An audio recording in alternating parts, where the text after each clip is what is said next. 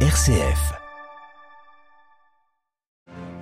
Faire le bien pour faire renaître l'espérance. De retour au Vatican après une brève hospitalisation, le pape François, lors de l'audience ce matin, a appelé à revenir à l'essentiel. Les détails juste après les titres. Affrontement cette nuit sur l'esplanade des mosquées à Jérusalem et à l'intérieur de la mosquée Al-Aqsa. Après un assaut de la police israélienne, nous retrouverons notre correspondante à Jérusalem. Après de nombreux scandales sur les eaux usées en Grande-Bretagne, Londres annonce un plan pour assurer l'approvisionnement en, eau propre. À un mois, nous l'entendrons des élections locales. Et en fin de journal, direction les États-Unis, inculpé, l'ancien président Donald Trump a plaidé non coupable. Radio Vatican, le journal, Marine Henriot.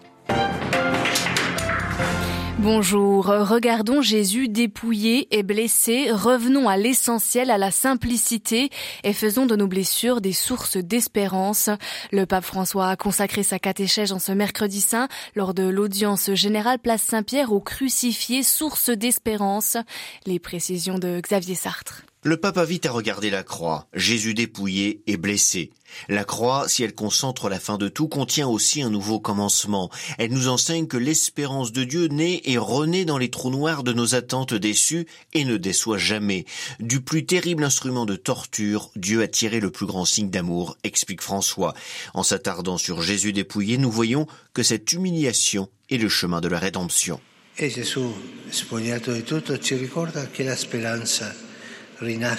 Jésus dépouillé de tout nous rappelle que l'espérance renaît en faisant la vérité sur nous-mêmes, en abandonnant la duplicité, en nous libérant de la coexistence pacifique avec nos mensonges, affirme le pape, qui insiste.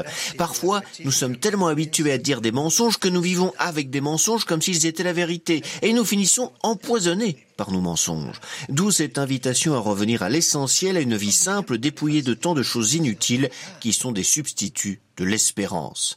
Enfin, les blessures de Jésus nous montrent qu'un nouveau passage peut s'ouvrir à Pâques. Faire de ces blessures des trous de lumière, explique le pape, et de demander ce que l'on fait de ces blessures. Les laisse-t-on suppurer dans le ressentiment et la tristesse, ou faisons-nous en sorte qu'elles deviennent des sources d'espérance, quand, au lieu de nourrir du ressentiment pour ce qui nous est enlevé, nous nous occupons de ce qui manque aux autres. Car seulement si nous cessons de penser à nous-mêmes, nous nous retrouverons nous-mêmes. Xavier Sartre, à la fin de l'audience, François a eu un mot pour les victimes des guerres dans le monde entier, également pour les mères des soldats ukrainiens et russes. Regardant Marie, la Vierge devant la croix, ma pensée va au moment des soldats ukrainiens et russes tombés à la guerre, a dit le pape François. Des propos qui sont bien sûr à retrouver sur notre site internet www.vaticannews.va. Alors que commence aujourd'hui la Pâque juive et que le ramadan se poursuit, la nuit fut particulièrement violente à Jérusalem. L'armée israélienne a lancé un assaut sur l'esplanade des mosquées pour en chasser les fidèles de ce haut lieu saint de l'islam où les mouvements extrémistes juifs et les colons veulent construire un temple. Les affrontements ont même eu lieu à l'intérieur de la mosquée Al-Aqsa à Jérusalem. Valérie Ferron. C'est juste après les prières du soir en cette période de ramadan que les forces d'occupation israéliennes sont entrées en nombre sur l'esplanade des mosquées pour en chasser les fidèles, frappant petits et grands, arrêtant des jeunes et brutalisant les gardiens de ce haut lieu saint de l'islam. Les soldats et les unités spéciales se sont déployés près du dôme du rocher et ont encerclé la mosquée Al-Aqsa, lançant pendant des heures des grenades de gaz lacrymogène et des bombes assourdissantes, ce qui a déclenché un début d'incendie. Après avoir coupé l'électricité à les soldats sont entrés, frappant violemment les personnes présentes et saccageant tout sur leur passage. Les Palestiniens ont organisé en pleine nuit des rassemblements spontanés dans plusieurs villes de la Cisjordanie où des affrontements violents ont éclaté. Neuf roquettes ont par ailleurs été lancées depuis la bande de Gaza en direction des localités israéliennes proches en guise d'avertissement, faisant craindre un embrasement général face à ce que la direction palestinienne et les factions dénoncent comme des tentatives israéliennes de provoquer une guerre de religion dans toute la région. Jérusalem, Valérie Ferron, Radio Vatican. Après des fortes tensions et des mois de négociations, le géant français de l'énergie totale valide finalement son investissement de 10 millions de dollars en Irak, destiné à améliorer le réseau électrique vétuste du pays. Les coupures sont omniprésentes. Le gouvernement irakien participe à ce méga projet à hauteur de 30%. Un projet qui a pris des années de retard en raison des problèmes de sécurité, mais aussi car Bagdad aurait voulu être plus investi dans ce projet. Le président français Emmanuel Macron est arrivé ce matin en Chine pour une visite de trois jours avec une armada de grands patrons, mais le premier sujet sur lequel il s'est exprimé en arrivant en terre pékinoise est la guerre en Ukraine.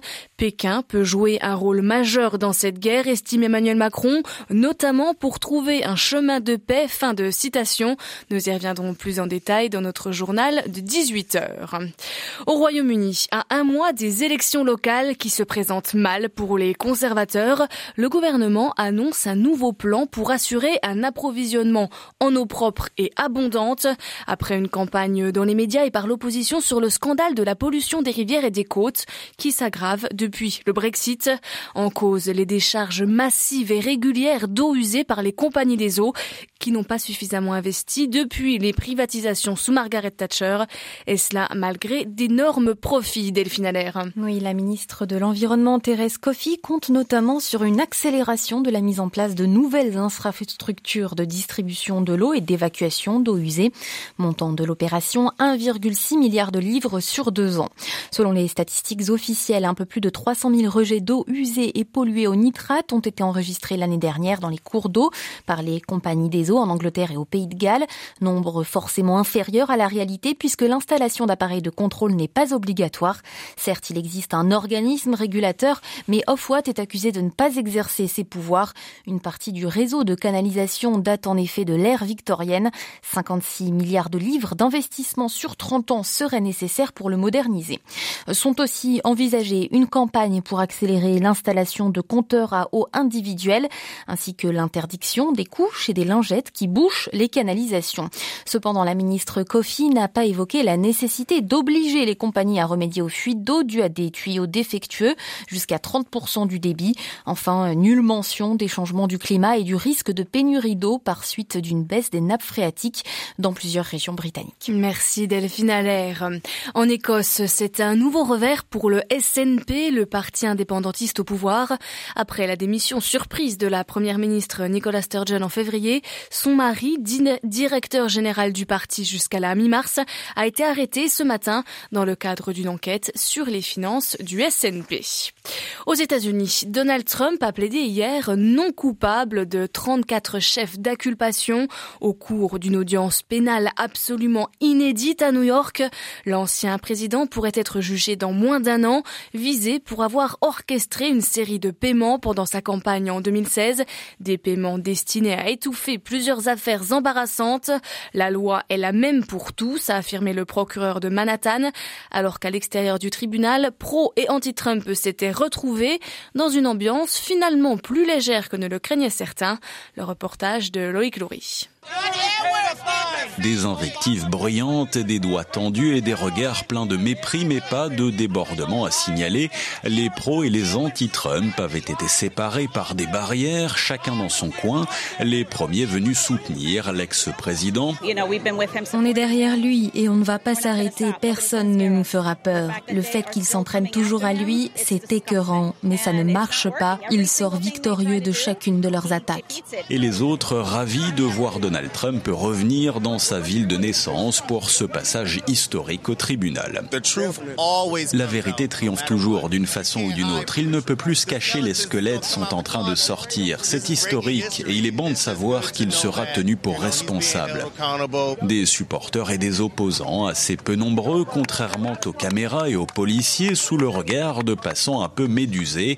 Une journée aux airs de kermesse qui aura vu défiler plusieurs sosies de Donald Trump, un faux Abraham Lincoln, un homme banane, et l'inévitable Naked Cowboy, le cowboy en slip de Times Square pour la bande son. New York, Loïc Loury, Radio Vatican. Un prêtre euh, panaméen, Donacio Alcaron, dénonce son expulsion du Nicaragua. Il dit avoir été mis lundi à la sortie de la messe dans une voiture direction le Honduras. Ils m'ont fait traverser la frontière en me disant de ne plus revenir, a dit le missionnaire à la radio du diocèse de Panama. Pas d'informations du côté des autorités nicaraguayennes.